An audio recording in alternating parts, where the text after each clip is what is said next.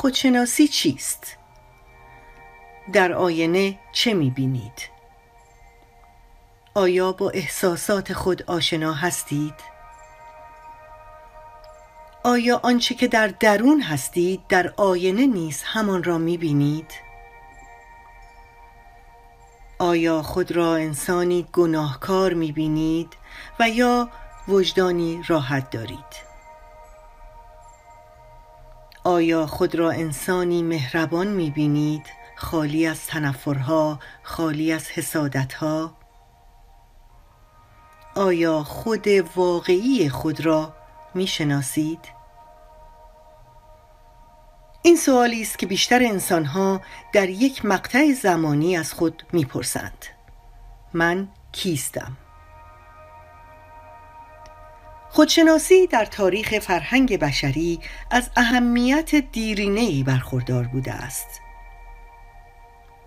نظریه خودت را بشناس سقرات این فیلسوف و متفکر یونانی را با دانشندوزی و کسب مهارت‌های لازم برای بهتر کردن خود می‌شناسیم.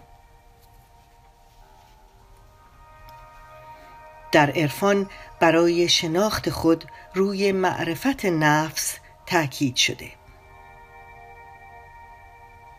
که از طرق مختلف برای تسکیه نفس به نوعی درون نگری می توان رسید. خودشناسی در علم روانشناسی به شناخت انسان از اخلاق، رفتار و ویژگی های شخصیتی تاکید می کند که بتوانیم با شناخت خود به احساسات و هیجانات خود واقف شویم که آن شناخت این فرصت را به ما بدهد تا هیجانات و احساسات مختلف انسانی را کنترل نماییم. یکی از مشکلات انسان امروز داشتن تضادهای درونی است که باعث تضاد با خود و دیگران می شود زیرا انسانها دائما دنبال یک هماهنگی و صلح با خود هستند. چون کشمکشی بین خواسته ها و توانایی های خود حس می کنند حتی وقتی به خواسته های خود می رسند هنوز آن احساس نارضایتی را در خود احساس می کنند همانطور که مولانا این تضاد را به روشنی در این شعر زیبای خود نشان داده. روزها فکر من این است و همه شب سخنم که چرا غافل از احوال دل خیشتنم از کجا آمدم؟ آمدنم بهر چه بود؟ به کجا می روم؟ آخر ننمایی وطنم. هر انسانی از بد و تولد بر اساس معیارهای ژنتیکی محیطی و تربیتی دارای یک هویت و شخصیت منحصر به فرد و غالب است. که این هویت غالب می تواند دلیل بسیاری از رفتارها و عکس عملها احساسات و هیجانات در زندگی باشد.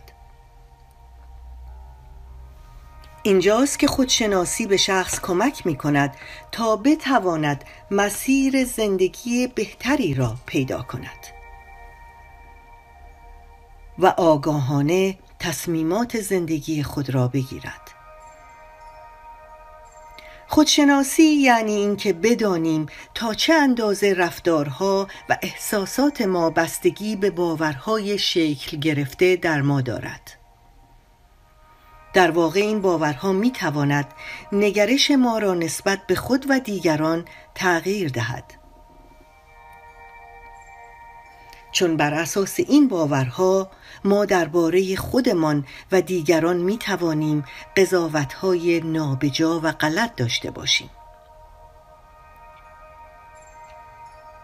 انسانی که آگاهی کامل به نقاط ضعف و قدرت خود دارد و با شناخت درستی که از رفتارهای خود پیدا می کند می تواند انتخابهای درست در زندگی انجام دهد. این خداگاهی به ما این فرصت را می دهد تا رفتارهای فعلی خود را با معیارها و ارزشهای داخلی خود ارزیابی و مقایسه کنیم. و ما به عنوان یک ارزشیاب عینی از خود به خداگاهی لازم برسیم. و بهتر بتوانیم رفتارمان را با استانداردهای خود هماهنگ کنیم. آشنایی با نقص و توانایی های فردی زمینه را برای رشد و تکامل بیشتر باز می کند و چالش های زندگی با عزمی راسخ روبرو می شوند و به سرعت از ناامیدی ها و شکست های زندگی دلسرد نمی شویم بنابراین بر هر انسانی لازم است که ویژگی های رفتاری و شخصیتی خود را بشناسد. تا بتواند برای خود و دیگران نقش مؤثرتر و مفیدی را در زندگی داشته باشد. موفق و پیروز باشید.